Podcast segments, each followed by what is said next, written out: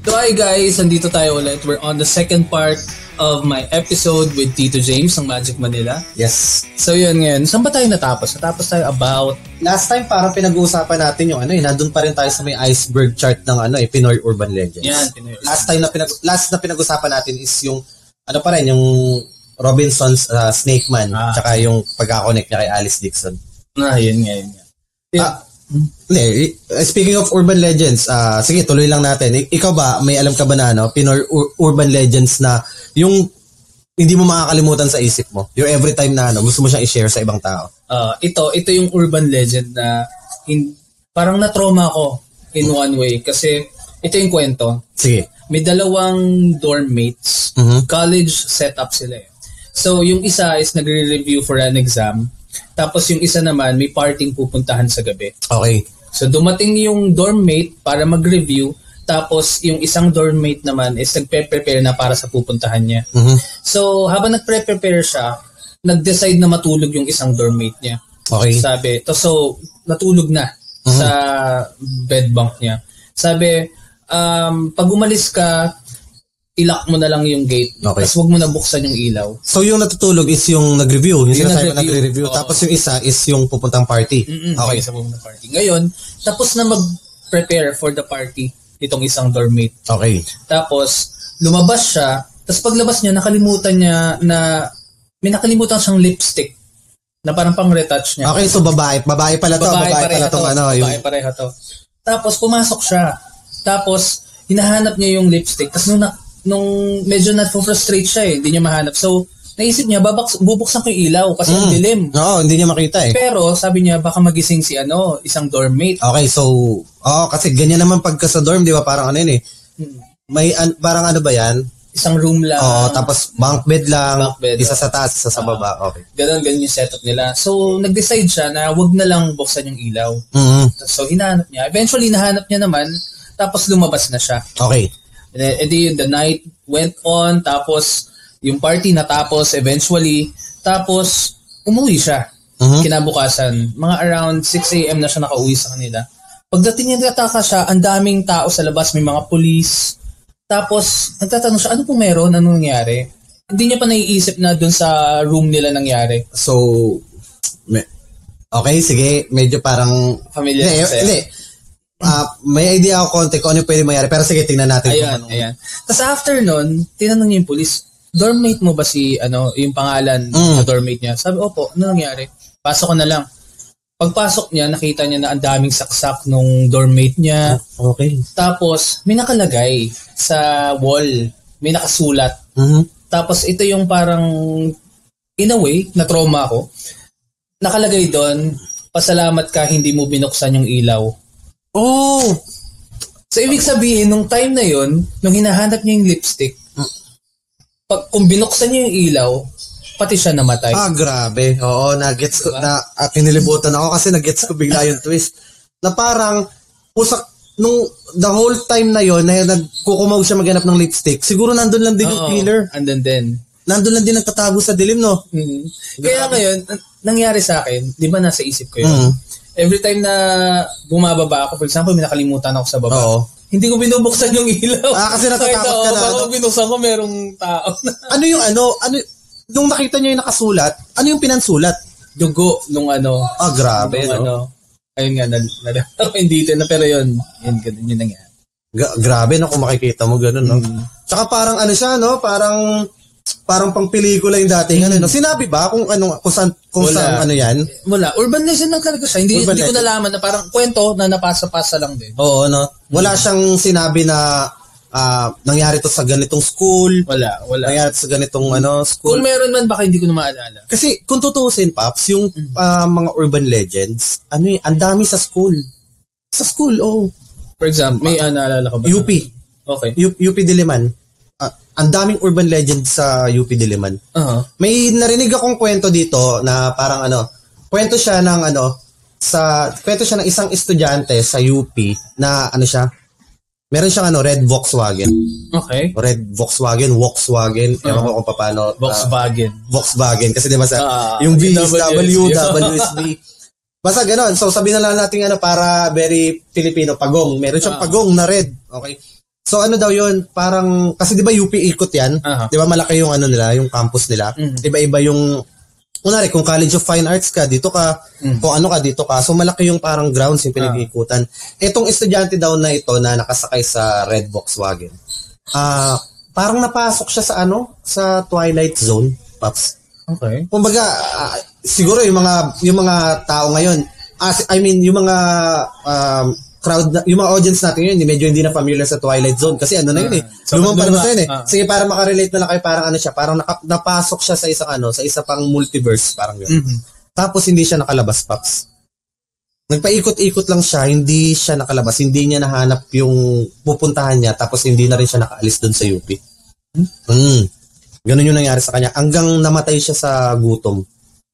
Namatay siya sa gutom kasi hindi na siya nakalabas eh. Okay. Tapos ang pinaka-urban legend na kumalat sa UP is um, pag nandun ka sa grounds, tapos may, naki- may isang, pag may nakita kang estudyante na nakasakay sa red Volkswagen na nagtatanong sa'yo ng direction, huwag mo sasagutin.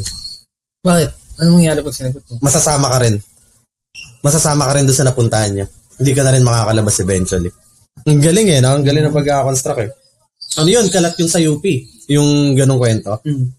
Kaya parang ano eh. So, parang parang sarap tuloy mang prank, no? Oo, mag-red Oo, Volkswagen. Red Volkswagen ka tanong kayo, no? Saan po ba yung palabas papunta? Tapos magsusuot ka ng luma, kunwari na damit. Oo, no? Para kang ano, para kang na isekay, no? Basta ano eh, ma- marami siya pag school eh. Meron din pang isa sa, na nangyari din sa UP. Mhm. Sa UP, ah, ito medyo nagbigay din sa akin ng trauma to. Kasi natakot ako eh. Kasi nung kinuwento sa akin to, nung classmate ko nung high school, um, na-visualize ko eh kung paano nangyari. Ang kwento niya, nangyari naman sa ano, dalawa to actually. Okay. Nangyari din pareha sa ano sa UP Ikot na jeep. Mhm. Okay? So kung maririnig niyo tong kwento na to, may title siya na ano, UP ah, UP Ikot. Parang ganun yung parang pinaka-title niya.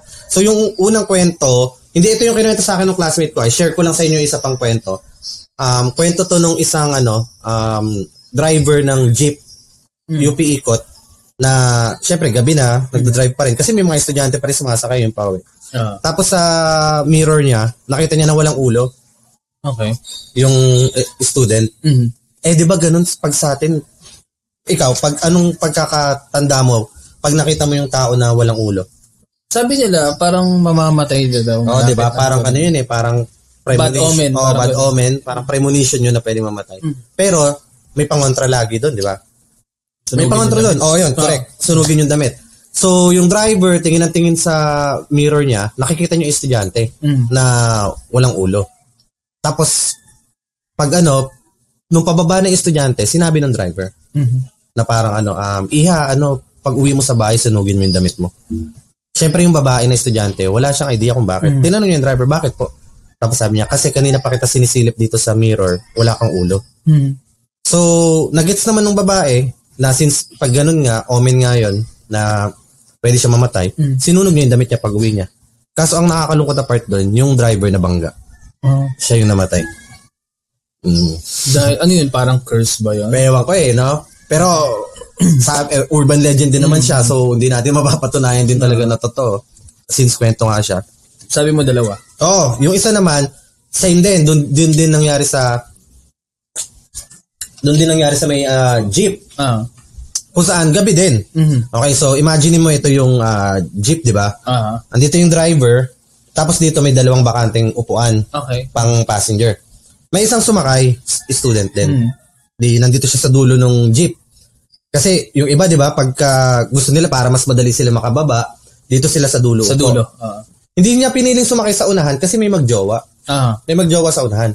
Paano niya nalaman na magjowa? Kasi nakita niya na yung babae is nakasandal dun sa shoulder ng lalaki. Ah. Parang ganyan. ganyan. Ah. Tapos may sandal na ganyan. Tapos nasa dulo siya. Di bumibiyahe, bumabagtas. Tapos, ah, wala nang ibang sumasakay. Mm. So, ibig sabihin, wala nang ibang mag-aabot ng pamasahe niya. Ah. Di lumapit siya sa driver para magbayad. Tapos, pag abot niya nung bayad doon sa driver, doon siya nagulat. May nakita siya na nag- nagulat talaga siya na up to the point na buwaba na siya. Bakit? Ano yun? Alam mo kung ano nakita niya? Yung nakita niya na mag-boyfriend o mag, mag ah, jowa doon sa harapan ng jeep. Mhm. Ah, nakita niya yung babae, puti na yung mukha. Wala nang dugo. Mhm. Tapos nakita niya pa yung butas sa leeg. Mhm. Tapos sinan, nakasandal doon sa lalaki. So, ibig sabihin, hindi talaga magjowa yun, Paps. Hmm. Parang ano yun, victim na yun ng ano, hold up. Mm. Tapos siguro dahil may sumakay, parang in, para hindi sila mapagkamalan na ano, Mm. sinandal niya na lang muna for the meantime. Di ba? Eh, so, nasaksak dito? Oo, oh, saksak. Siguro ice pick yun. Tapos wala nang dugo. Tapos ayun, umikot yung story na yun na naging katatakutan sa mga ano students ng UP. Grabe, ang daming ano. May mga ganyan talaga, no? Klase ng urban legends na kapag narinig mo, parang iisipin mo na huwag gawin yung isang bagay na yun para hindi mangyari kung ano yung nangyari dun sa kwento. For example, may kumalat na, hindi ko alam if this would fall sa urban legend ah, pero may kwento ako narinig about dun sa, meron daw sa mga sinehan Mhm. na may nag-iiwan daw ng parang dugo sa sa needle Mhm. ng positive, HIV positive Oo, na tao. oo. Tapos kapag naupuan mo. Ah, oo, oo, oo. Diba? Naalala ko yan. So parang ako naiisip ko, nung time na yun, nung una kong narinig, wala nakakatakot. Mhm. Di ba? Parang iniisip ko. Pero parang I'm not sure kung na na tawag doon, na disprove siya kasi hindi ko alam ha kung kung ano yung reason kung paano siya na disprove pero parang hindi naman daw ata possible yung ganun. Ewan ko, hindi ko alam. Hindi possible. So, ibig sabihin, kasi di ba parang sinasabi pagka ano, ano ba, anong sakit yan? HIV or? AIDS ata parang ganun. AIDS? Oo. Pag AIDS, okay lang eh. Bakit? Kasi AIDS doesn't matter naman, di ba? Hindi, joke. Hindi, di ba? AIDS, hindi, joke lang, biro lang yun. Um, ang alam ko kasi, di ba, pinagbabawal nga rin na ano eh. Di ba, ang isa sa mga reason kung bakit, hin, kung bakit kailangan papalit-palit yung needle ng syringe tsaka ng pang-tattoo is para hindi makahawa ng HIV. Mm. Di ba? Um, sa, sa tingin ko, possible kaya. Naisip ko rin eh. Actually, hindi ko alam kung sino man yung may Oo, kung kung meron tayong mga ano, medical students na nanonood as of now, pwede kayong mag-comment. Sabihin nyo kung possible ba na makahawa yung HIV through ano lang, kunari ako meron, tusok ko akong dugo konti, nandun sa, sa nandun sa syringe, tas ipapasa. Ah, yeah. Kasi yung ganyan na kwento, Paps, maano ko rin yan eh, na may narinig din akong kamukha niyan. Mm, okay. Okay. So, dati, Paps, nung ano ka, pag kumakain ka sa fast food, naalala mo ba na yung ketchup is hindi pa nakasachet? Oh, naka ano. Naalala mo yan? Mhm. Yung ano, yung bote na red, yung may white na nasa tuktok, di ba?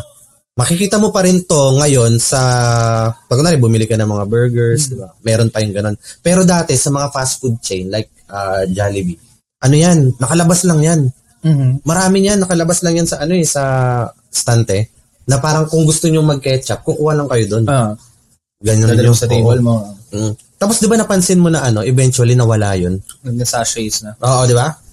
Kasi meron kumalat na kwento na ano, meron daw ganun din. Ah patient siya tapos may AIDS, tapos out of frustration siguro, depression na rin. Mhm. Gusto niya ikalat yung sakit niya. Sabi dinuraan niya daw isa-isa yung mga ano. Hindi pinangalanan ko anong fast food chain, pero kumalat yung kwento na 'yun. Kumalat yun oh, through text eh. Mhm. Di ba ganun kasi dati minsan kumakalat yung mga urban legends eh. yung mga- warning, parang ganyan, huwag kayong gaganon, ganyan, ganyan, kasi may isang ganon. Pero yung gano'n, yung gano'ng kwento, actually madali na nila i-disprove yun ngayon. Bakit? Kasi 'di ba, merong merong study, I'm not, I'm not sure ah, na hindi na daw, naman siya natatransmit through laway. Oo, oh, yun nga. In- Parang you have to have like parang litro ata or sobrang ganun Mm, kadami mm, bago ano, I'm not sure ah, ah, if you know the facts, you can correct me kapag ganun. Pero alam ko na it has to have like a lot para para mahawa ka. Oo. Yun. So, kasi kissing, yung kissing naman daw, hindi naman daw nakatransmit. Pero, ewan ko, depende siguro kung may dugo. Ewan ko. Pero kasi parang iniisip ko, sexual contact daw eh, Oo. para ma-transmit eh. Pero kung, kung gano'n siguro pag na-ingest, hindi ko lang Siguro. So, ibig sabihin, pwede natin siya may consider as ano, na fake news lang. Hmm, parang fake news siya, parang fear-mongering, Oo. parang nananakot sa... Marami ring ano eh, marami ring kumalat na fake news eh. No, sobrang dami. Alam mo, dito sa atin, Ano yun? yung dati, di ba may kumalat na serial killer daw na ano? Na ano, ay, parang familiar ka dyan. Ano nga, Hindi ko, would that fall under urban legend din ba? Or, pwede eh. Kasi, ano bang, ano ba yung ano, ano bang characteristic ng isang urban legend? Kumalat uh, through word, Word of of mouth, mouth. hindi mapapatunayan kung totoo. Aha. Tapos, usually, um, um, kinalat siya to scare or to give warning na ganyan, Oo. ganyan, bawal sa ganyan, bawal ganyan. Anong kwento yan? Parang familiar ako dyan. dito, high school ako noon. Mm. Tapos, merong kumalat na news na meron daw. Actually, may mga nagpo-post sa mga mga poster Ay, ng oo, mukha. parang naalala ko na yan. Ang sabi daw, may kumakalat, I mean, may gumagala Mm na serial killer dito sa Rizal. Hindi ko lang sure kung Rizal o Sa Rizal. Oo. Tapos ang sabi daw, nangunguha daw siya ng mga bata, tapos kinukuha yung laman loob. And then, meron pa nga parang... Anong purpose? Actually, hindi ko alam. Hindi ko maalala. Or, Black market? For ano? Para sa organs? Siguro. Kasi yun ang di man maisip mo eh, di ba? Mm. So, ang nangyari nun, sobrang apektado lahat. As in, dumating sa point na parang may mga claims na nakita daw dito, may patay, may ganyan. Oo, tapos Diba? Kumakalat siya naman through, ano, text lang. Parang sinasabi ko na rin, ah, sa Tanay Rizal, natagpuan, isang bata na ganyan. Mm-mm. Tapos, iba pa ba yan dun sa ano? Sa kulto na ano? Yung chinelas. Sa chinelas? Iba pa yan? ano, hindi ko alam yung ano details about dun sa chinelas. Naalala ko kasi nung bata pa ako, ano, sinasabihan kami ng mama ko na ano, wag niyong iwan yung tsinelas niyo sa labas ng pinto pag nadasala ng kulto yan. Kayo magiging biktima. Kasi ang parang kumalat na kwento is ang ang ano eh no, ang, Oo. ang BS eh no, parang kung isipin mo ano yun? Anong klaseng ano yun? Ang kumalat kasi na kwento is meron daw kulto na gumagala na ano sila pumapatay, ginagawa nilang offering sa leader nila. Mhm. 'Di ba? Usually pag nakakaisip naman tayo ng kulto, ganun, 'di ba? Ah, May ano, may, Star of may David. star, may Oo. kandila, tapos Oo. ganun yung ano tao, ginagawang sacrifice, di ba? Pero yung kinukuha nilang sacri ah, yung kinukuha nila as a sacrifice is ano, hindi members kundi mga tao. Ang gagawin daw noon, kunwari may chinelas ka sa labas na iwan, dadasalan daw ng kulto 'yon. Hmm. Tapos kakatok sila sa pinto. Kung kaninong chinelas yung nadasalan, siya yung automatic na magigising kahit anong oras, madaling araw, tapos siya magbubukas ng pinto. Hmm. Pagbukas niya ng pinto, ayun, Papasukan na sila. kukunin na. Hmm. slash na kung sino lang yung nadasalan chinelas. Pero kung iisipin mo yun, no? Naniwala, may time na naniwala tayo sa ganun, sa ganun. Ah, Parang imposible, dadasalan chinelas. Paano kung isa lang, no? Uy, wag yan kasi ano, wala yung kapares. Hanap kayo ng ibang kapares. Paano kaya, no? Related yun. Buti hindi siya nabuhay yung kulto na yun nung si Corina Sanchez na mimigay ng chinelas. Ay, oo, no? Oo, no? Tapos yung pala, no? Kulto na parang, Ay, oo. pag nabigyan ka ng chinelas na to, ano, kapag inuwi mo sa bahay mo, May ano siya, no? Parang may spell doon. Oo. Tapos, kaya siguro rated kay kasi rated kulto. Ganda! Baka, no? De, kung sakali pala nangyari yun, alam ba? Oo. Ma, ano yung mga tao? Wow! Huwag yun, huwag yun tatanggapin yan. Ano yan? Oo, rated, ano? rated kulto yan. Di ba? Kung iisipin mo yun. Namimigay ng chinelas. Ano kaya to? Na, nakaka... rated guys, rated cool, kulto. Nakakatawa lang isipin na gano'n, no? Umabot tayo sa point na naniniwala tayo Mm. sa gano'n. Ano pa, meron ka ba mga naisip na parang alam mo, outrageous na mga na mga urban legends na bakit sila, ba't nila, ba't sila natakot dito?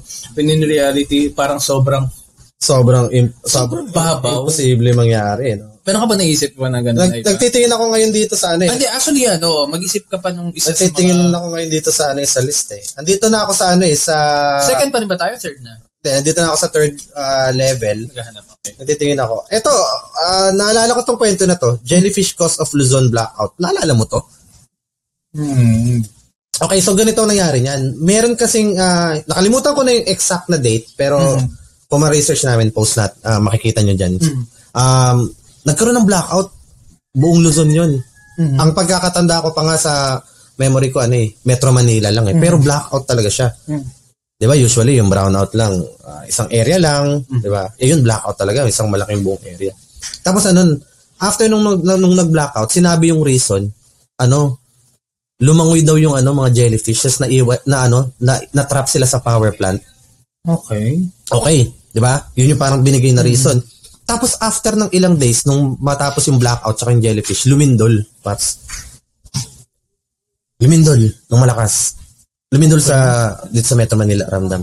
Kaya ngayon, ang sabi sa urban legend, ang pagkakakonect is yung mga animals daw kasi yan, ano yan eh, Nakaramdam sila. tama. Nakakaramdam sila ng mga ano disaster. Hmm. Like ano, pag kunwari yung pusa, aso, pag nakikita mo silang ano sila, uneasy sila or ano, stress, it's either may mangyayari. Ganun din daw yung nangyari mga jellyfish. Naramdaman nila yung lindol na paparating na malakas, naglanguyan sila papalayo, Mhm. kung nasaan man sila ang part. Tapos na-trap sila doon sa may power plant na nag-cause nung Luzon blackout. Okay. Okay. Yun. So yun talaga yun. Um, may mga, nagbasa ako, may mga articles na nagsabi na walang katotohanan. Mhm. Walang katotohanan. Hindi, walang natagpuan na jellyfish na sobrang dami na naipit sa power plant. Hindi totoo yung nangyari na yun. Pero di ba parang ang gal, ano, Pero galing, kung iisipin mo, babacktrackin mo, saan nag-umpisa yung ganong idea? mm, Di ba? Parang ano yun? May bata na nagtanong sa magulang niya, bakit nag-brown out? Tapos sabi niya, hindi, kasi di ba, naalala mo yung pinapanood mo sa SpongeBob, may mga jellyfish. Ang daming ganon. Tapos pumunta sila doon sa Meralco.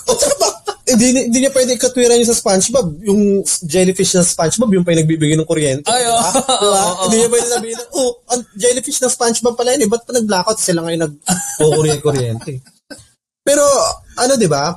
Ang, kung isipin mo, grabe yung pagkalat ng fake news nakaraan knowing na wala pang masyadong social media nun. Oo. So, ano So ba kasi now? ano ba kasi ano pa hindi pa masyadong open yung utak ng tao since walang social media or mas okay nga na walang social media. Feeling mo anong mangyayari kung may social media na nun? Tas Mas, Nilabas ang, yung ang ano. nagagawa ng social media, di ba, parang mas mabilis yung kalat ng balita. tapos maraming tao na ang nagre-rely doon, no? Mm. Di ba? So, Parang- para kasi yung social media, meron siyang ano eh, parang boon and bane, may, may pros and cons. eh. Mm. Mabilis kumalat yung balita. Pero, depende kasi pa rin sa tao na nakakuha ng balita eh. Kung Mm-mm. maniniwala siya, take niya yun as truth or meron siyang parang critical thinking na, teka lang, check ko muna kung possible ba talaga to. So, Kasi yung iba hindi ganun eh. Pag nakuha nila yung news, they take it as, is- as it is, di ba? Pa, ewan ko. pero ma- marami ako, marami akong kaibigan eh, kahit nga ako mismo eh, di ba? Mhm. Pag kunwari may sinabi ako na ano, may sinabi ako something, I'll take your word. di, tapos tatanungin, paano mo nalaman? Nabasa ko sa Facebook. Mm, oo. Napanood ko sa TikTok. Di ba? Tapos hindi na ako, ah, ganun. Ah, ganun. Okay, mukhang reliable yung sinabi mo. Kasi naniniwala ka ah, eh. nakita mo sa TikTok, nakita mo sa Facebook. Malalaman mo Reliable yan. na lang pag may nag-correct na sa'yo, kina- kinakalat Oo. mo din eh. So, dapat talaga always na tayo mag-fact check talaga. Ah.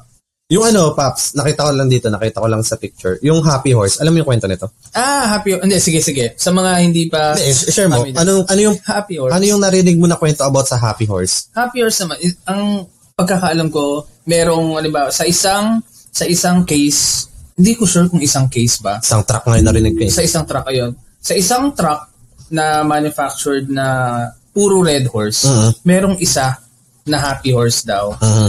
Iba yung itsura nung picture nung kabayo doon. Mm.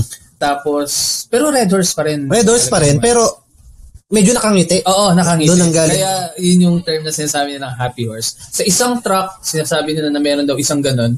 Tapos kapag yun daw yung nakuha mo, and then pag ininom mo yun, mas malakas daw yung tama. Oo, yan nga rin yung narinig ko. Parang dobling tama.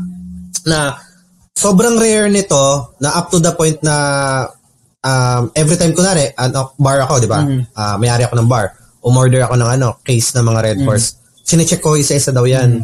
Tapos pag may nakita akong Happy Horse, tinatabi ko yan, hindi ko yan binibenta. Oo. May kaibigan pa ako nagsabi na may bar daw somewhere sa Antipolo na pwede kang umorder ng ano, Happy horse. Happy Horse Mas isang mahal. bucket. Oo, mas mahal. Akala mo secret menu eh. Oo. Parang, uy, meron, meron ba kayo dyan no, ano? Happy Horse isang bucket. Pero sa isang, sa whole lifetime mo, may nakita ka ng happy horse? Wala pa. Ako meron na. Kailan? Meron na. Ah, hindi ko maalala kung saan, pero meron na. Meron na ako nakita. So, kamusta?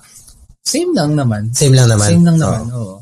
Kasi, pag, ah, yung, yung katotohanan nito, pag research ko, Ah. is, nag exist talaga yung bot- bote ng Happy Horse na tinatawag. Mhm.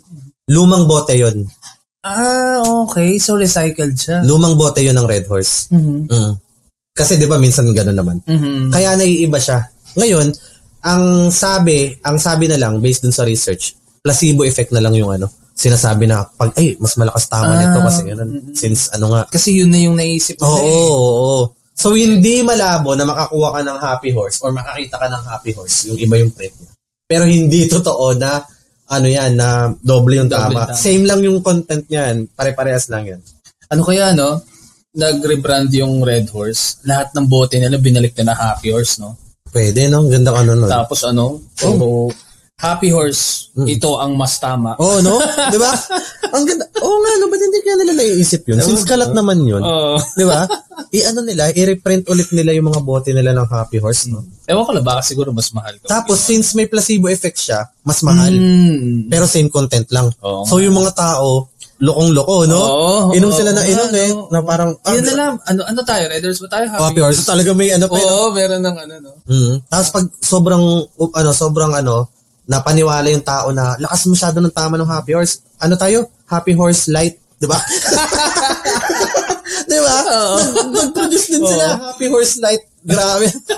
Bakit hindi mo pa kaya itong Happy Horse? Oh, Happy Horse Light din. Happy Horse Light lang tayo. Eh, ayaw mo ng Red Horse? Red Horse lang? Hindi, kulang eh.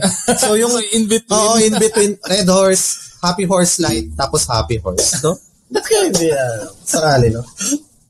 May maisip nila, mag-reprint na sila ng Happy Horse. Tapos, ah, ano pa ba yung pwede kong ma maikwento dito? Ay, ang, gan- ang ganda nito. Mhm. Ang ganda nito. Ang ganda nito, Paps. Share ko lang sa'yo. Itong ano, deranged medical student. Familiar ka dyan? Hindi. Kasi ang kwento niyan, ang pinakakwento niyan is nangyari daw to sa isang ano, medical school Mhm. somewhere in Manila. So, syempre, dahil urban legend, hindi na naman mapapangalanan spe- specifically kung anong school. So, kwento lang siya. Ah, group ng ano, mga nurse. Kasi, ah, parang, pag nakarinig ka ng mga medical student, naiisip mo ba na ano, meron silang classes ng ano, about sa pag, ano, pag ano, pag dissect ng Ah, bangkay. oo, meron. 'di ba? Hmm. Meron ganyan, 'di ba? May ganyan.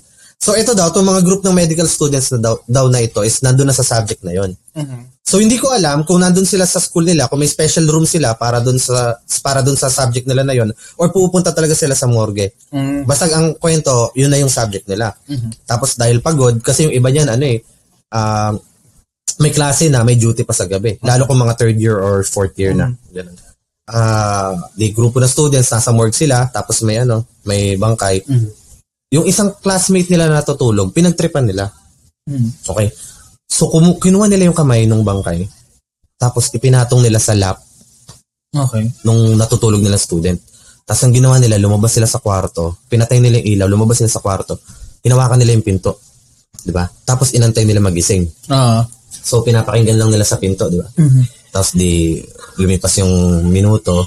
Um, lumipas yung minuto, narinig nila na nagsisisigaw na yung babae Okay. sa loob. So, ibig sabihin, na, na-discover niya na. Ah. Ikaw ba naman, eh, pagkagising mo, tapos may makita kang putol na kamay sa ano mo, lap mo. Ah. Di ba? Matut- matatakot ka talaga eh. Ah. Nagsisigaw, tapos tawa na sila ng tawa kasi parang, uy, effective yung prank Ah. natin.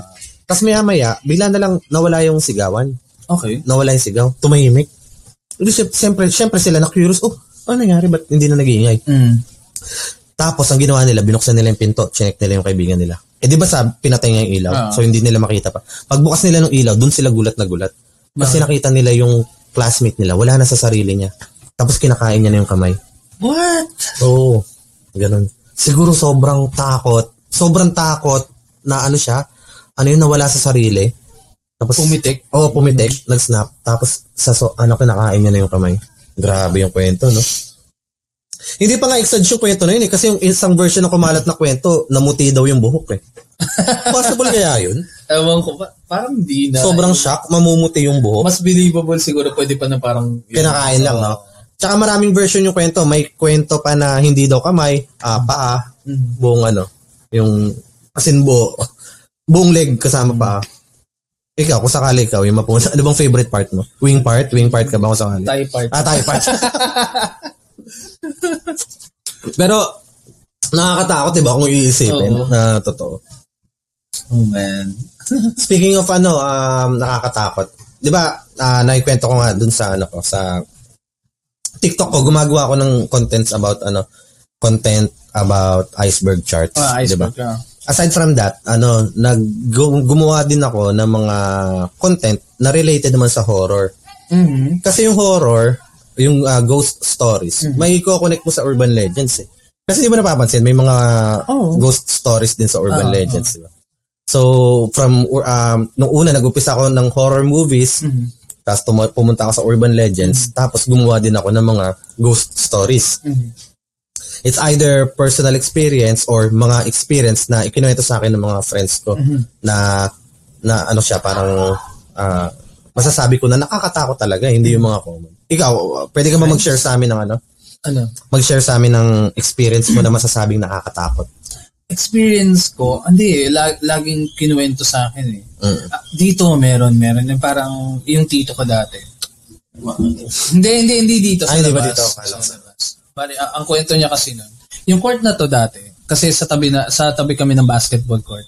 So baka kami naririnig kayo yung mga bo- bola nagbabounce and then, pero yun nga, ah, dati yung court hindi ganyan yung orientation niyan. Okay? Papu- papunta siya doon. Basta dati ngayon pag ganun siya pero pag, pag ganito siya before. Mm. Parang binago yung orientation ng court. Before merong stage diyan. Mm. Merong stage. Tapos may aso kami sa baba dati. Tapos every time pa, umaga kailangan namin parang tanggalin yung dumi tapos basain kasi may i- amoy ihi. Mm. So, habang ano, habang ginagawa niya yun, one morning, pero mas maaga siya eh, not the usual like 6 a.m., 4 a.m., kasi may lakad ata siya. Kinuha niya yung hose, tapos nagsispray siya doon. Okay. So, nililinisan niya yun. Nililinisin niya yung, nililinisan niya yung, ano, yung kulungan ng aso.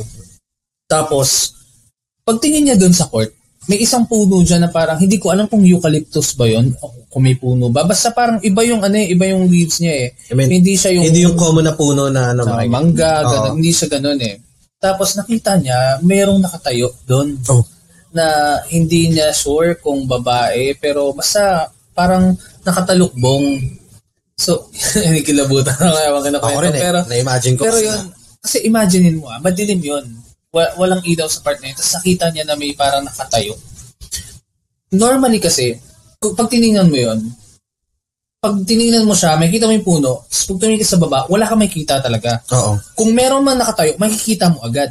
Mm. So, imposible. So, parang ako, nung tinignan ko rin yun nung madilim, parang imposible na magkamali siya Mm. sa nakita niya. Kasi kung may nakita man siya, kung meron mang something doon sa baba ng puno na yun, makikita mo kagad eh. Oo. So, parang siya ganon. Nakita niya daw. Tapos, medyo parang pinatay niya yung ano, yung, Yung yung gripo. Mm. Pagtingin niya, wala na. Mm. So, nalingat lang siya saglit pagtingin Oo. niya. Mm. Tapos pagtingin niya, wala na. Tapos yun, umakyat na siya nun. Sinabi niya kay mami yun. Pero, bakit siya kaya natakot? Ano yung image? Ano yung tsura ng ano? Hindi. Ah, siguro naisip niya na rin na multo yun. Na, Kasi, hindi niya ba- eh, ano eh, parang kung makikita mo naman na parang tao lang yun, normal eh. Yung Oo. reaction ng mga Oo, normal. is, "Ah, may tao. Yun. So parang ganon. Siguro parang naisip ko, hindi ka naman makakakuha ng feeling ng fear kung Oo. hindi mo naisip na hindi tao. Kung, kung naisip mo na, teka, hindi tao yun ah. Sabi daw nila yan eh, ganyan. Pagka Ano? something, kunwari, ah, may ginagawa ka naman, kunwari, wala ka namang iniisip about, ah, di, wala ka namang iniisip na katatakutan. Tapos bigla ka na lang nagka-chi, na, na ano ka, parang kinilabutan ka or nagka-goosebumps ka. May something daw eh. Pero ano pala, Paps? Kamusta yung aso nung time na yun? Kasi, Hindi ko natanong, hindi ko Ah. natanong. kasi sabi daw nila yung mga aso daw, nakakakita daw yun eh. Mm. Pero kasi malayo, isipin mo ah, mamaya, pwede mo tingnan, Oo. kapag andito ka, nasa baba ka, tas ano, malayo, Hmm. pero hindi ko alam kung mararamdaman pa rin ng ano yun. Pero mas nakakatakot yung Paps kung nakikita yung aso niya nag Oo. Parang ganun, no? Tapos ano pa yun, no? Kinikilabutan ako nung okay, in-imagine oo. ko. Kung nakikita niyo yung ano namin. Halimbawa, ano no, pagpatay niya, tapos pagtingin niya, andyan na sa malapit. Ay! Yun yung mas nakaka, ano, parang hindi ko na alam kung ano mangyayari. Tapos nakasmile. Oo. Tapos pag kakainin, pag nakita na sa baba, kinakain yung aso. Okay, nakain yung kamay. Nakakatakot tuloy, no? Na-imagine ko yung, saan ba nag-umpisa yung ano na yan? Yung mga multo na nakasmile? Ayun nga eh. Hindi ko maalala kung kailan ko, kasi dati, nag-umpisa yung mga urban legends, I I mean, yung mga kwento na ganyan sa Magandang Gabi Bayan. Oo, naalala ko yan. Grabe yun, sobra, inaabangan mo. Pero, natry mo panoorin ulit ngayon? Hindi na. Hindi na same feeling. Ano na, hindi na ako natatakot. Nakakatawa na siya pag Oo. pinanood mo ngayon. Kasi siguro, kaya tayo natatakot nung time na yun kasi bata tayo. Oh, ewan, siguro, siguro. Tapos, or baka ano, tumaas lang yung standards natin. Um, Para hindi sa ko alam. Kasi kung pinanood mo ngayon, yung visuals, Mm nakakatawa. May kumalat pa sa Facebook eh. No, no. Na yung, hindi ko alam, nang pinanood ko siya, hala, natakot ako dito dati. Yung parang lumulutang, Mm. lumulutang yung kabaong daw. Ah, oo. Tapos parang Tapos, kengkoy. pag pinanood mo, kengkoy na ngayon. natakot ako dito, parang ganun. Speaking of ano, magandang gabi bayan, ano yung pinaka-favorite mong episode? Hindi ko kasi maalala Oo. talaga eh, yung mga episodes eh. Pero natatakot ako lagi pag yung mga Black Lady. Mm. Mga ganun, mga ganun kwento. Kasi sila daw yung, yung nananakit na klase ng Oo. mga, di ba, may white lady. May red lady pa nga daw eh. Oo. Parang- pero hindi ko alam. Ang alam ko, normally white tsaka black lang. White, black, tsaka red, Mm. no? Tapos pati pag, ano rin, ang duwende rin, di ba? Hindi ko alam yung sa duwende. Anong meron sa duwende? Sa duwende, ah, di ba may black din, may, may duwending itim, may puting, ay ano, may duwending puti. Duwending puti yung ano, gagawa sa'yo ng kabutihan, tapos duwending itim yung ano, masama. ah, parang same lang. Naalala ko, Paps, ano, meron akong ano eh, gustong-gustong pinapanood sa Magandang Gabi Bayan na episode na inaabangan ko siya. Ano siya eh, taga, yung Dancing Paper Dolls. Ah, okay. Oo, nakwento mo dati. Naalala mo yun? Kasi sobrang, nung bata ako, creeping-creepy ako dun sa itsura ng paper dolls. Basta ang kwento nun, meron isang lalaki sa Visayas, sa Visayas na ano siya, kaya niyang pasayawin yung paper dolls. So, ang gagawin niya, magdodrawing siya ng paper, ah, ng babae at saka lalaki sa papel. Tapos oras yun ang dadasalan. Tapos, papasayawin niya. Sa umpisa makikita mo na ano eh, struggle pa eh. Kasi every time na tinatayo niya yung paper dolls, natutumba-tumba pa eh.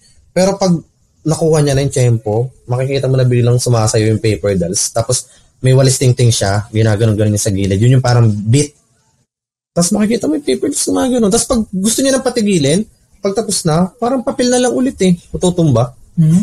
Oo, sobrang hiwagang hiwaga ako dun sa kwento na yun na parang paano niya ginagawa? Di ba? Paano nangyari? Totoo kaya? At saka Paps, may something dun sa itsura ng paper dolls na magbibigay sa'yo ng ano eh. Hindi perfect yung drawing. Mhm. Ano lang, lala- makikita mo lang na lalaki, babae. Pero ang weird lang nung itsura nila tapos makikita mo biglang sumasayaw. Pero, alam naman ng mga listeners natin na magicians tayo. Oo. Di ba? In a magician's perspective, possible ba siya?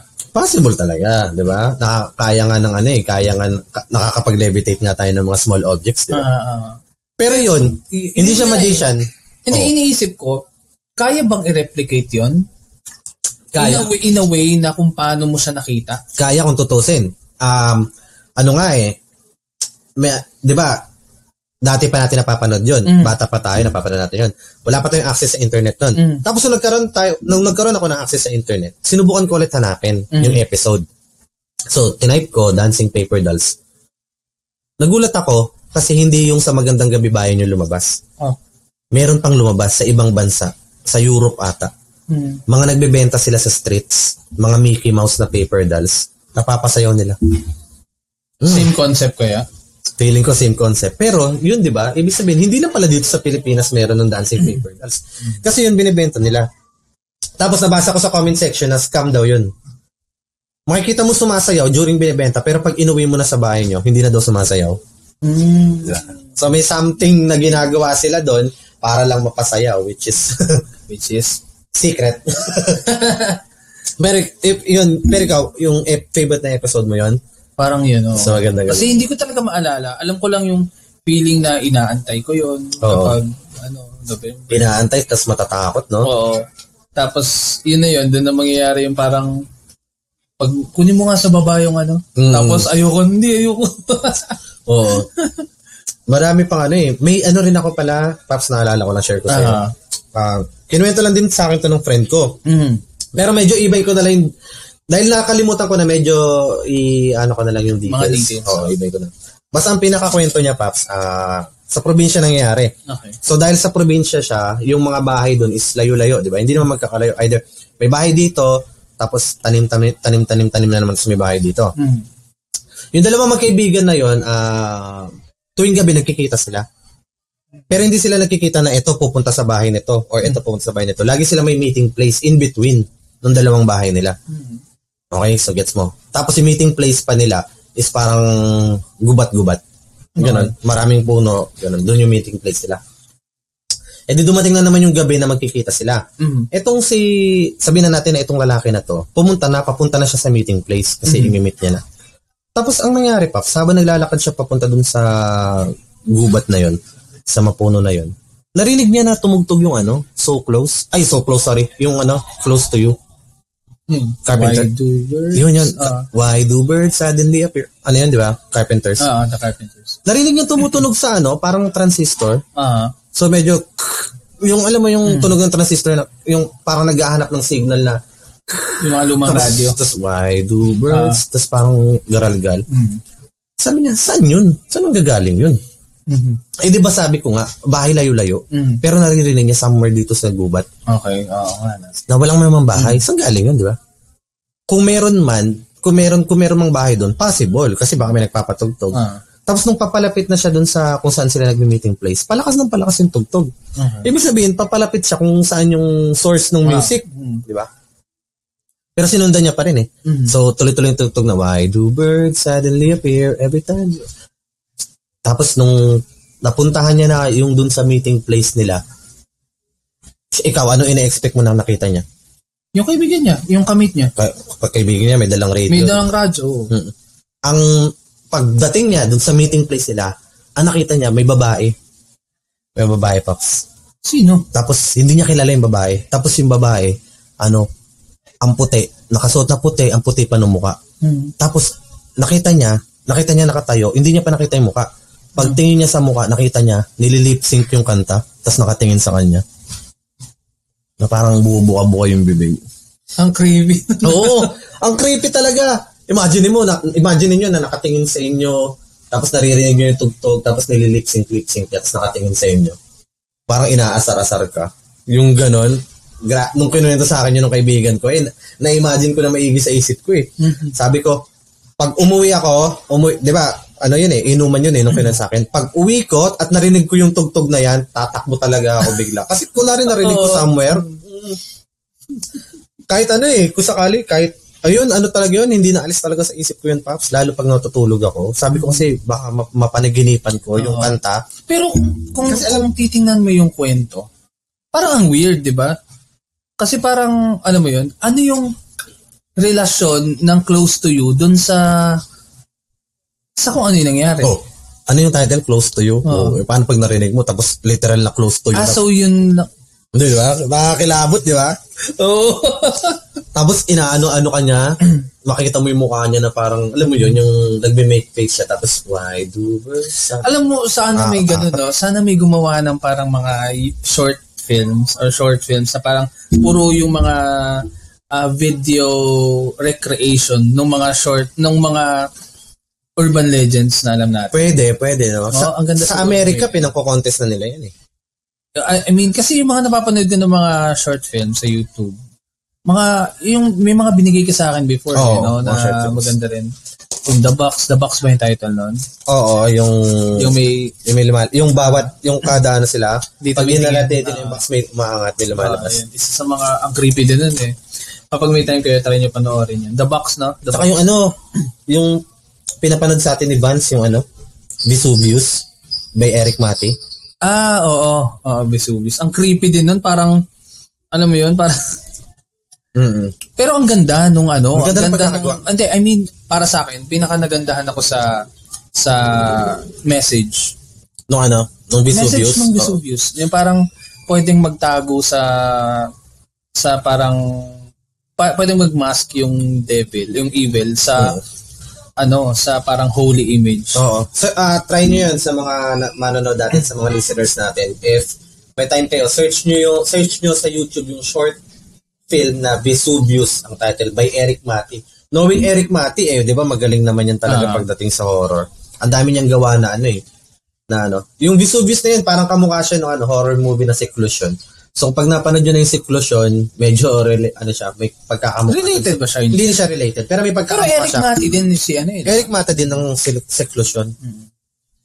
Tapos, Oy! walang, ta- walang takutan, walang takutan. Pinig- naiisip ko pa nga, sabi ko pagka, ano, pagka narinig ko, pero mo na, goosebumps tuloy ako. Pag narinig ko, baka, ikaw mamaya dito, baka pagka, ano, or ang masama yun, baka yung mga nakikinig sa atin, tsaka mga nanonood. During, ano, ano, natutulog na sila, tapos magising sila, bigla naririnig nila yung close to you na yun. Ah, tapos, ano yung sinasabi mo kanina, Paps, na ano? Na. Na, ano yun? Yung sinasabi ka about sa yung concept ng Vesuvius. Ah, Bigyan mo nga sila ng ano, ng idea. ayun, para kasi sa akin, yun yung interpretation ko. ah. Though in-explain din naman doon na parang, for example, yung parang meron tayong, meron tayong parang win-worship masyado. Mm. Na parang, limbawa, may image kasi doon na parang gawin mo to, gawin mo yan. Yung, yung, yung iniisip nung lalaki, limbawa ako, meron akong nakikita na parang holy image Mm-mm. na kung ano yung sabihin niya, gagawin ko. Oo. Kasi ano eh, para para para sa akin holy image siya. So para sa akin lahat ng kailangan niyang gawin ay sasabihin niya gagawin ko. So sa dulo parang ni-reveal Mm-mm. na yung paanon Mm-mm. nung image na yon parang sa goat. Oo. Diba? So ibig sabihin, yung goat kasi parang symbolizes evil, parang dev, Oo. the devil, 'di ba? So parang ganun, parang meron ding parang line doon sa dulo na parang um, evil takes shape. Pa, na- hindi ko maalala yung exact na ano. So parang ganun, parang even though na you see this person or individual as parang a holy image, it can be the devil in disguise. Oo. Na parang, Dinideceive ka lang. mm, Kasi na parang ang pinaka-message nun, na, ka- na hindi lang hindi lang si God or si Jesus ang kayang gumawa ng milagro. mm, oo, hindi tama. na sila ang kayang gumawa ng miracles. Kahit basahin niyo yung ano, kahit basahin niyo yung Bible, nung Ah. sinubukang i-trick ni Mm. ano ni Satan si ano si Jesus, di ba? Nakakapag ano rin siya eh. Nakakapaggawa rin siya, nakakapag-perform din siya ng ano eh, ng miracles. Ay, hindi pala. Tama ba ako nang naisip? Wala pala, nagbibigay lang pala siya ng temptation. Ah, Tapos temptation. challenge niya lang pala na ano, na parang turn this ano stone Ah. into bread, parang ganun. Nagcha-challenge lang pala siya. Pero ah yun nga, talagang ang devil kaya niyang ano, gumawa ng miracle din. So ibig sabihin kunwari may nakikita tayong uh, milagro, dapat huwag tayo agad magpapaniwala. Mm, mm. Kasi it can be man-made. eh. Oo. Actually, yung mga nakikita natin, di ba, yung mga umiiyak na, ano, Mga ano, di, di ba nadidebunk yung iba doon? stigmatism. Oo, yung halimbawa Ano? yung mga statwa. Stigmatism, no? As, as, hindi, stigmata. Stigmata. Ito, stig, as stigmatism. Stigmatism yung nalabi mata. Ah, stigmata. Yung stigmata lang. Yung parang nag, Oo, yung ah, ano ka, nagkakaroon ka ng Yung nagkakaroon ka ng dito, sugat, no? Umiiyak ka ng Kahit yung iba yung dito eh, kung saan tinusok ng Oo. spear si Jesus, nagkakaroon sila sugat dito eh. Parang ang sikat ata niyan si ano, Padre Pio. Ah, nagaganon daw ba siya? Oo, during mass, naka ano yun, nakabenda yung kamay nun kasi during mass, bila na lang dumudugo. Mm. Ano yan eh, oh naalala ko yan, Padre Pio, sikat siya na ano, sikat siya na isa sa mga tao na meron siyang ano, stigmat, ah stigmata, na, Mm. na siya, nagkakaroon siya ng stigmata. Tsaka dati, may naalala ako na ano, nung na, nanonood ako ng, ah, sa Channel 7 yun na palabas eh. Ano yun eh, luma-luma na yun, Brigada 7 Mm. ano siya, parang... Malalaman ang Panapat- edad natin Oo, dyan. no, ano ba yun, naulit na. si ano pa, si Ti- Tito Sen pa ang host dun eh. Ah. Tapos parang panapat siya sa Magandang Gabi Bayan. Mm. Ano rin siya, parang imagine niyo na lang yung KMJS ngayon, yun yung Brigada 7 noon. Mm. mm. Meron dun, naalala ko, merong incident doon na nangyari na yung ostya, Mm. dumugo din. Dumugo. Kasi ang nangyari nun, isusubo yung ostya, Paps, nahulog. Mm. Eh dahil blessed yun, hindi na yun pwede ulit kunin it and isubo. Mhm. May ginagawa silang ano doon sa simbahan na parang kinukuha nila yon tapos inilalagay nila sa holy water. Mm. Parang ganun. Since nahulog na nga eh, di ba? Kumbaga, nadumihan na, eh blessed yun, saka body of Christ yun. Ano nangyari? Nung kinabukasan, pagbalik nila, dumudugo. May dugong kasama yung ano, holy water. Mm. mm Tapos, nung chinek yung dugo, Paps, wala siyang blood type. Hmm. Wala siyang blood type. Kung meron man, sobrang rare. Parang gano'n yung nangyari. Pero, um, alam mo ang miracle, sobrang haba ng panahon niyan na iniimbestigahan bago masabi na ano. Miracle. oo. Oo, sobrang haba. Meron na bang sinabi na miracle talaga? I mean, na parang, okay, confirmed, miracle yan. May naalala ka ba na ganun? Alam ko yung Our Lady of Guadalupe. Ano ba yun? Ang kwento ng 15, ano pa yun? 15, 15 something pa nangyari yun. 1500s? Oh. Nakalimutan ko eh. Basta ang pinaka-concept ng story nun, ah, Diego, Diego ata pangalan ng lalaki, na nagpapakita sa kanya si ma- yung Mama Mary. Ah. Tapos sinasabi niya dun sa pinaka-leader ng nila, dun sa lugar nila, na hindi naniniwala. Mhm. Na parang ano, kasi gusto ni Mama Mary magtayo ng kapilya or magtayo ng simbahan s- somewhere. Tapos sinasa- eh, sinasabi niya dun sa pinaka-leader nila, hindi ata naniniwala eh. Mhm. Tapos bibigay siya ng challenge. Ang parang pinakahuling challenge na binigay sa kanya, ano, sige, magdala ka, kung totoo yung nakikita mo, magdala ka dito ng bulaklak. Ng, may sinabi siyang specific na bulaklak. Tapos yung bulaklak na yun is hindi tumutubo sa panahon na yon. For example, winter nung time na yon, hindi tutubo yung bulaklak na yon. Dito tumutong chicharon bulaklak. si Mang Diego lang pala yung ano eh. Sige, Okay. pag ano ka, challenge ko sa'yo, magprito ka ng award. Chicharon mo, dali mo rito. Gusto lang pala mamulutan, no? Basta parang gano'n, parang challenge siya, tapos pinuntahan ni Diego. Mm. Tapos, nag, nag ano siya ng bulaklak na yon. Tapos ngayon, inilagay niya yun sa ganito niya, oh, sa parang damit niya. Doon Sobrang niya dami. Oo, sobrang dami. Tapos nung dinala niya na doon sa leader nila, nagulat yung leader nila kasi nakapag, nakapag-produce siya ng bulaklak eh. Mm. Tapos ang masama pa nun, nung paglatag niya nung ganun, nag-print yung ano, Yung. Yung Our Lady of Guadalupe. Ah, yun. Oo, yung nakikita mo na ano, Oo, na yung, picture. oh, yung picture ng Our Lady of Guadalupe na ganun, tapos may mga tinatapakang ahas, Mm. yun, nag-print yun sa damit. Kupit na na. Grabe, no? O isipin mo. Tapos, ang malapit nun, yung cloth na yon naka-display pa. Makikita mo. Yung actual? Oo. Saan? Sa ano? Sa Mexico. We, Oo, naka-display yun. search ko. Nakaka- Nakaka-curious nga, eh, no? Parang titignan mo pa. Ano kaya? Pa, totoo kaya? O Baka naman ano lang to, printed, di ba? Oo. Pero syempre, ah, ikaw, anong sabi mo dun? Parang alam mo, ha- habang kinukwento mo kanina, parang pwedeng parang mag-fall na parang urban legend pa rin. Mm-mm. Kasi alam mo yun, word of mouth pa rin eh. Mm. Na parang pwedeng through time, na bago yung kwento, na parang, alam mo yun, na parang, kasi ako, nung kung nakatira, kung namumuhay din ako ng 1500s, tapos sobrang bored ko, wala akong magawa eh, di ba? Pwede ako man-trip na parang, ay, gagawa ako ng ganito. Oo. Tapos sasabihin ko ganito yung nangyari. Tapos ano, pero hindi ko naman kino-question yung mga belief ng mga Oo. tao about that. Pero there's still a possibility. Pero I'm not I'm not saying na huwag ka maniwala diyan. Pero it's just that I'm just curious. What if lang? What if? Mm. Di ba? Jopay. Diba? Hindi. Hindi. Parang yun nga. For example, What- tayo, kunwari ito, itong hawak ko tong bote na to, what if lagyan ko to ng sulat sa loob na this is the miraculous uh, bottle. It can heal everything na ipasok sa loob. In a man, it can heal, it can heal any kind of sickness. Tapos binaon ko sa lupa. Tapos after, sabihin natin 400 years, di ba? Biglang na-discover yan dito, no? Siyempre, hindi, tapos mababasa nila, tapos maniniwala sila. Sito maniniwala sila. Siyempre, wala nang, siyempre, Ah, 400 years, face out na siguro yung sito na yun. Kaso ang, malupi, ang malala nun, may records pala to, hindi to pwede. Hindi, sabi natin plain Ah, data lang. Tapos pag tinanong nila, pala, it can heal everything eh, ano lang pala to? um, ano lang to? Ano yun? Apple green tea lang pala. Di ba? Ano eh, ano man tawag dyan? Yung sa Miracle. Ano eh, minsan, hindi, may mga scam din, Paps eh. na, na, oo, Hmm. na debunk ko. Dati, dati, dati dito sa Pilipinas, yan, oh, Judiel Nieva. Hindi ko, Judiel hindi, Nieva. parang di ko alam. Siguro pag kinuwento mo, ma-recall. Yung ano, tagal, ano yun eh, La Union. Hmm. Tapos ano siya, si, sinabi niya na ano, nagpapakita yung Mama Mary sa kanya. Hmm. Tapos ano eh, yun yung nag-gather siya ng maraming crowd. Hmm. Nag, i, mawi-witness yung dancing sun.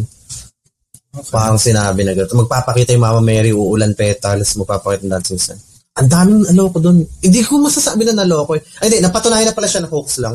Ah. Ang daming pumunta, iba't ibang ano, media, mga tao, mga deboto, mga naniniwala, yung may mga sakit, Mm. na inisip nila na ano, si Jud Judiel Nieva yung ano nga, sugo, parang ganun. Tsaka makikita talaga nila yung ano, yung Mama Mary. Pero nung araw na yun, wala. Walang, Andun siya, in Judiel. oh, andun siya. Anong nangyari ka? Ano ko ginawa sa kanya, no? Wala. Pero ano eh, Pops, ano eh, nakalikom ng malaking pera yung ano eh, family nila. Oh. For donations, ganyan. mm Grabe. Tapos, after ilang years, bumalik si Judiel Nieva. Lalaki to ah. Huh. Bumalik siya as ano na, transgender na siya. Ano na ba?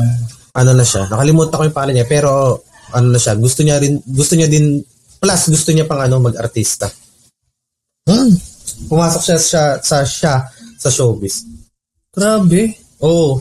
Nagkaroon pa siya isang pelikula. Ano? Hindi naman masyadong sikat, pero siya yung ano, siya yung bida. Anong movie?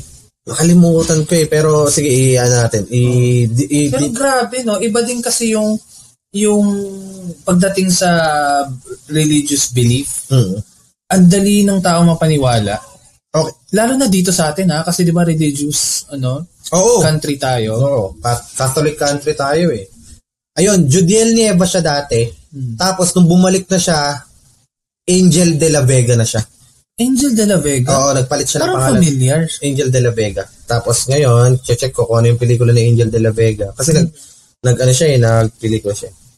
Tapos ano yung sinasabi mo, Paps, about sa ano? Ayun nga, kasi 'di ba, alam mo 'yun, Ah, iniisip ko kanina dahil ba religious-centric yung Philippines kaya ganun. Pero naisip ko eh, Ano? yung Jonestown, Oh, Jonestown Di ba Massacre? Di ba yun? same na ano din yun? Same Oo. na concept na parang religious ano cult din siya na parang ano naniniwala sila about parang something na religious. Ano ba nangyari dyan? Hindi ko, ano yan? Para kasi, ito lang yung nare-recall ko. ah. Parang ginather niya yung mga believers niya, yung mga followers ng religious cult niya Hmm. na sa isang lugar tapos pinainom niya ng something na parang Kool-Aid, Kool-Aid ba? Re? Kool-Aid. So, sang, Na sa, parang- sang bansa nangyari yan? Hindi ko maalala eh. George, ay ano ano sabi ko? Jonestown, parang feeling ko lugar yun eh. I'm not sure, pero Jonestown ano siya, dun siya as far as I can remember, dun siya nangyari. Mhm. Pero correct me if I'm wrong. Pero yun nga, parang religious leader siya, ginather niya yung mga tao, tapos Kool-Aid na parang inumin, pinainom niya sa lahat. Tapos hindi ko maalala kung cyanide yung nakahalo. Mhm. Tapos nangyari patay lahat. Hmm? Oo Anong purpose?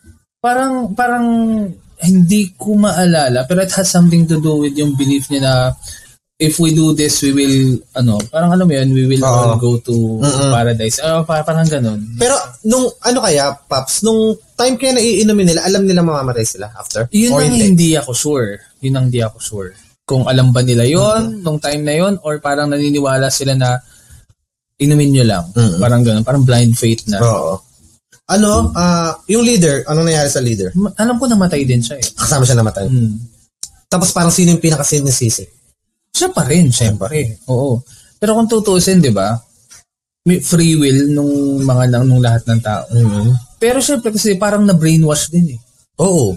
Kasi di ba iniisip mo eh. Tsaka ano, ah, yung parang ang kulto na rin sila nun eh, no? Actually, ku- oo, parang kulto din talaga eh. Tapos ah, ano kayang ano kaya nakita nila dun sa leader na yun na mapapaniwala sila? Ayun nga. Siguro kailangan magaling ka talaga magsalita eh.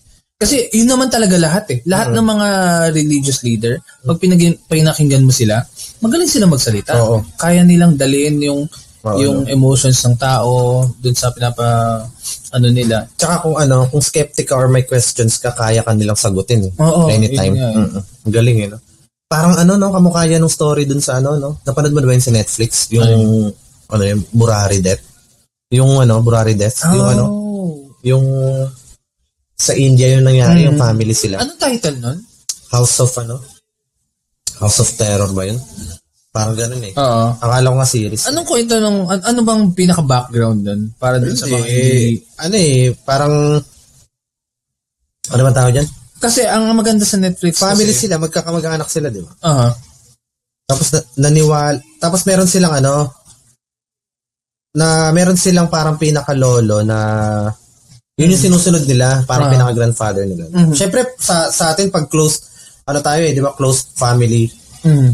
Ano eh, parang kung sino yung pinaka-elder sa atin, yun yung sinusunod natin eh. Pag Okay. it's either, pag meron tayong ano, ah, lola sa tuhod, di ba, Mhm. pag may sinabi siya, kalat yung Carried down Oo. to the gener- Mm. ano, next generation. Tapos parang ano yun, Paps, na nung namatay na, Mm. di namatay na, wala na silang pinapakinggan. Yung isang family member nila, parang panganay ata yun. Ano siya, sinabi niya na ano, siya yung sa kanya na nakikipag-communicate yung lolo. Okay. Na siya na yung Na kailangan namatay sundin. na. Oo, na namatay na. Oo. Na siya na yung kailangan sundin. Mm. Kaya tuloy, lahat ng mga order, lahat ng mga utos niya dun sa ano, sa family, sinusunod nila. Para maging, ano pa rin sila, para maging goods pa rin yung family nila, para yung dating ng swerte, tuloy-tuloy Mhm. pa rin yun, kailangan sundin siya. Okay. So kunwari, pag sinabi niya dun sa bunsong kapatid, hindi ka pwede mag-aral. Sabi ni Lolo, susundin. Okay. Tapos ayun, ayun, hanggang napapaniwala sila sa ano, ah, hindi, meron pang ano yun eh, may instance pa yun, Paps, na ano eh, na-aksidente muna yung lalaki na yun. Okay. Tapos ang tagal niya hindi nakapagsalita. Mm. Tapos may moment na nakapagsalita siya bigla. Inisip ng mga family member na miracle, Uh-huh. baka nga totoo, Mm. na sa kanya na nakikipag-communicate si Lolo. Okay. Sabay-sabay silang nag ano Paps eh, Naga. oh. nag-suicide eh. Oo, ubus sila lahat eh. Pero, Pero anong goal nila? Ba't nila ginawa yun? parang ano ata, 'di ba ang in, ang India naniniwala sila sa reincarnation Ah. para ma-reincarnate ata yung lolo. Ay, yung lolo. Mm. Papunta saan? Saan eh, para mabalik sa kanila. Tapos, Kung ah, tutuusin, no, parang mag apply ito yung idea ng Vesuvius, no? oo. Paano kaya kung Ano? hindi talaga yun yung lolo niya, no? Or, Di- or, Paps, ang sabi ng mga ex, sabi ng mga ano, experts, Nag-research. oh, nag-research. Hindi daw totoo na may naririnig ng boses yung panganay. so ano? na ako, ano ata, schizo nung na-aksidente. Nabago kasi. Ah. Schizo grabe, tas nadama yung buong Nadamay pamilya. sila. sila. Ang pinakaplano pa nga ano eh, isa-isa, parang isa-isa kunwari ako, 'di ba? Marami tayong members. Ako una, Mm. um, sabit ko sarili ko, talian mo ako. Ah, Tapos yung yung ikaw na nagtali sa akin, ikaw naman susunod. Mm. Tutulungan ko ng pangatlo. mm, Chain hanggang mo ah, hanggang lahat makaganon. mm. Yung pinakahuling-huli, which is yung panganay, siya yung unang bababa. Ay siya yung ano, so loose lang yung tali niya. Mm. Kasi ang ending, siya yung unang bababa para kalagan to. Tapos yung kinalagan niya, yun yung kakalag dun sa isa. Tuloy-tuloy. Ano, Harry Pops, siya pa yung unang yung hindi nakaano eh. No. Hindi nakaalis eh. Kaya ubos silang lahat eh, hilera. Pero paano kaya kung nagawa niya, no? Ay, hindi ko alam kung ano pwede mangyari. Kaso hindi eh, kasi kung huli na siya, most likely, wala na yung una. Oo. Di ba? Ano na yun eh. Kasi nakahang na yun eh. Hmm.